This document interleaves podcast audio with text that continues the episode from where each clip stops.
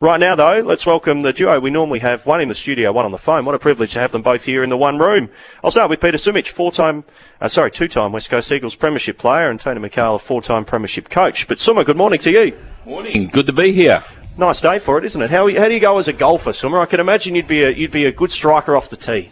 Look, I'm one of those blokes who will get one past the women's tee every now and then, and one down the middle every now and then, and plenty in the bush. Lefty.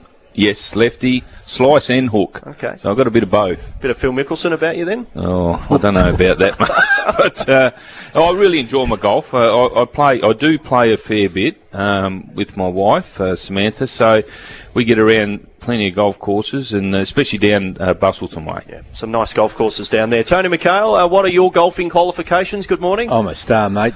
Just down the fairway all, every, all day, every day. You know, I've got a camera straight down the middle. I will be. I will film you and your first shot off the tee, and I dare say it'll end up in one of those lakes or lagoons that are around this golf course. Uh, what's your golfing experience? You play every Thursday, don't you? Yeah, I play nine holes at Point Walter. Love it, absolutely love it. Been doing it for a long time. Unfortunately, hasn't been a lot of improvement over a number of years, Jacob. But nah, enjoy it, especially when you get days like today. It's a perfect day for it if you're a fair weather golfer, today would be a day that you'd pick up the clubs and go to your local club. Um, Summa, I'll ask you first. We see the retirements of three Eagles greats this weekend. Uh, two will play, and Nick Naitanui, unfortunately, injury stops him from being a part of it. But uh, what a special moment it'll be tomorrow night when, when those three get chaired off at the end of the game. Yeah, no, great moment for the club in the sense, uh, sad, but uh, great for the club to, you know, uh, see off three champions. Um, and they've been terrific. The, the thing about it, they've been terrific people, and um, their characters, and I've, I've talked about that a lot. They're, they've just been great over the period. I was there, and I think Tony would have been there as well when they first, all three of them came into the club. Uh, we were there as coaches, and to see them blossom and, and play some terrific footy, and, and two of them uh, play in a premiership was was great. Unfortunately, Nick missed out, but. Um, yeah, look, sad moment, but uh, a, a, moment to rejoice and say, well done, boys. And uh, the crowd, hopefully there's uh, 45, 50,000 there to see them off. I'm sure there will be. Uh, Tony uh, and Summer mentioned it there, that you, you were involved early in their careers when they first arrived in the club. I always love to get first impressions of people because whether we like it or not, we make first impressions. Mm. What were your first impressions of those three? Amazingly enough, I had nothing to do with, and I've never met the man, um, Nick.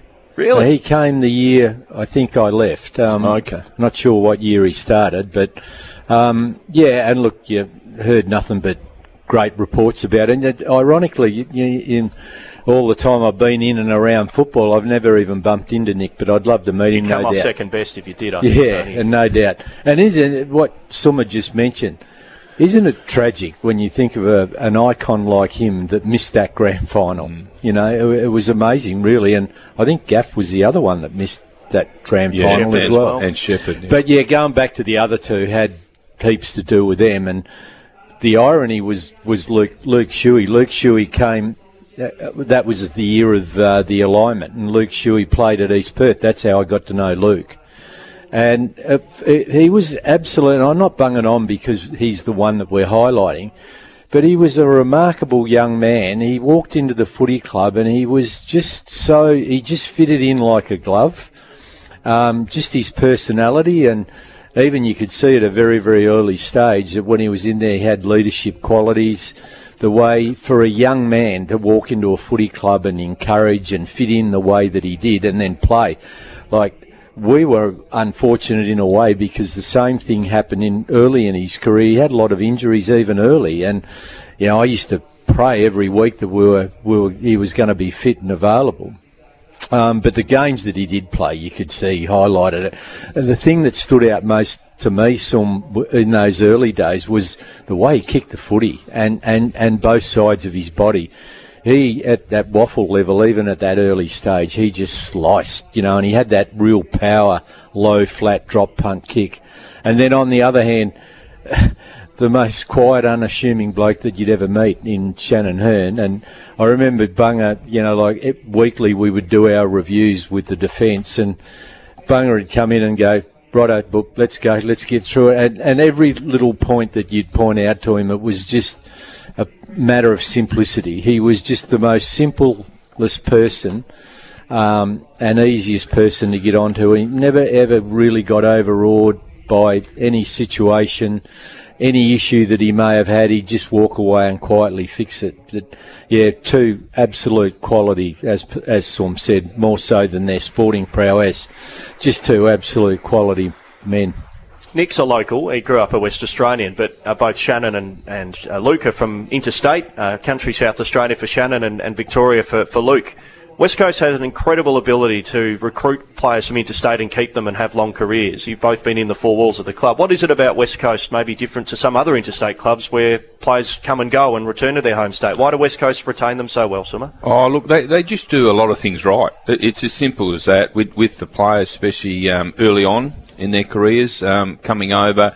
The, the way they uh, uh, look after them, um, they normally go out. Tony uh, billeted out where um, mm. they stay at uh, someone's house. You're talking about uh, an older couple for a couple of years. normally they do that with the young kids. So they've got their meals, they've got everything organised for them, washing and and all that. So virtually all the kid really has to do is rock up and uh, to training, do the right thing, go home. He's got a nice bed and and all that type of stuff. So yeah, they do the right thing there. Then outside of football, I think West Coast have always been a club where you know an interstate person can, and even Juddy can vouch for this. He he's probably done a lot of things outside of football with a lot of our sponsors or West Coast sponsors in the years, and so they look after you uh, in that side at, at that side of it. So that that's probably the key why West Coast seem to keep these players, especially South Australians. We know Juddy went back after six years, and but Shuey stayed. He's a Victorian. So yeah, just those little things. I think because there's such a powerful club in that area. I think the great Lewis is that we've got good-looking women. Geez, Tony, where'd you come up with that one on there? Well, uh, yeah, what, what, what, what do you mean there? You look at all the boys, they finish up, they they, they, they find a, a, a, lovely partner and, and get married and stay. And uh, that, that's, well, look, that's our, our, our, weather is, you know, look mm. at today, oh. our weather is unbelievable too. Be? Yeah, you know, even your pre-seasons. Juddy didn't do too bad. Yeah, yeah. he took it back to the other side yeah. of the country. but, but no, you're true. It's true. And, and look, and I, I think we shouldn't miss the fact, and it's this is certainly not they've earned every penny that they've they've made these mm. blokes, but. West Coast being fortunately a wealthy club too, is that they could always offer, and and and we all know it. Is that you know, the Eastern States players probably get over the odds because of that fact. But uh, West Coast are a fortunate club to be in that position to be able to do that. Tony Micale, Peter Sumich here live from Gosnells Golf Club this morning ahead of uh, uh, Grakes 18 holes of golf coming up in beautiful conditions. Uh, Summa Liam Henry, is he going to be at Fremantle next year? I don't think so. Uh, my my mail is, and it's strong mail, that there's three powerful Victorian clubs uh, chasing him and I don't see him at the moment being at Fremantle. Now, unless he has a real, real late turnaround, um, I think he's done and dusted. Uh, look, nine times out of ten, when, when a player hasn't come out and it's taken yeah. this long, normally they do go. So I, I think he's gone.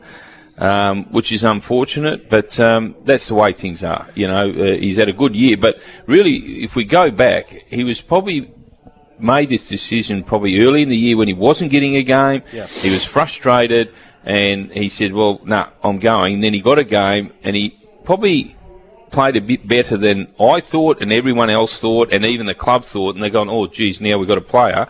And they've jumped on board, but it's ball too late. Yeah, well, last year, Blake Acres, uh, an offer that wasn't deemed sufficient. Uh, they lost Darcy Tucker, Griffin Logue, another offer that wasn't deemed sufficient. Mm. So this is what you've been talking about a lot with, with Sean Darcy mm. and Luke Jackson. There's a lot of money to two ruckman, and there's a lot of other money that's disappearing off the table. Yeah, there is. And then you look at um, um, Darcy at the moment, and he's still a question mark. Mm.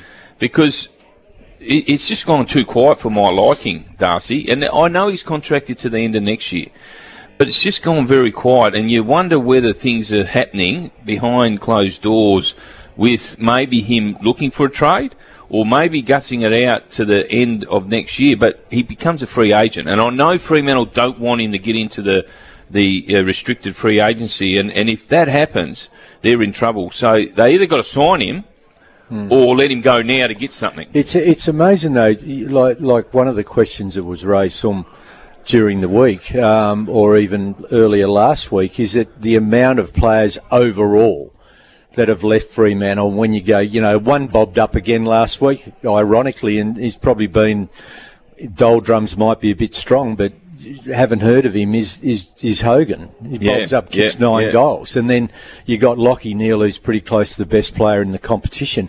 You just wonder over that period of time has that helped Fremantle to get to where they're at now, or have they lost out on? And you know, there's criticism about the amount of players that left last year. Has that made the difference from their fall from 15 wins to eight this year? Yeah, in saying that, look, what they've done, they've got a list that's very young, and you hope that it's going to bring them something in the years to come. And that's the path they chose to, to take. And by losing those players and maybe more, we'll wait and see, Tony. Because next year, if they don't make the eight next year, the Wolves will be at the door. Absolutely, they will. I'd love to chat footy all day with you, but it looks like we're starting some golf, so we better let you go. Good luck to both of you. Thanks, mate. Thanks, Jacob. That's Peter Sumich, Tony Micale here. They're preparing to play uh, a round of golf here for the Gosnells, uh, the Gosnells uh, Golf Club for the Midas Mindset Golf Day.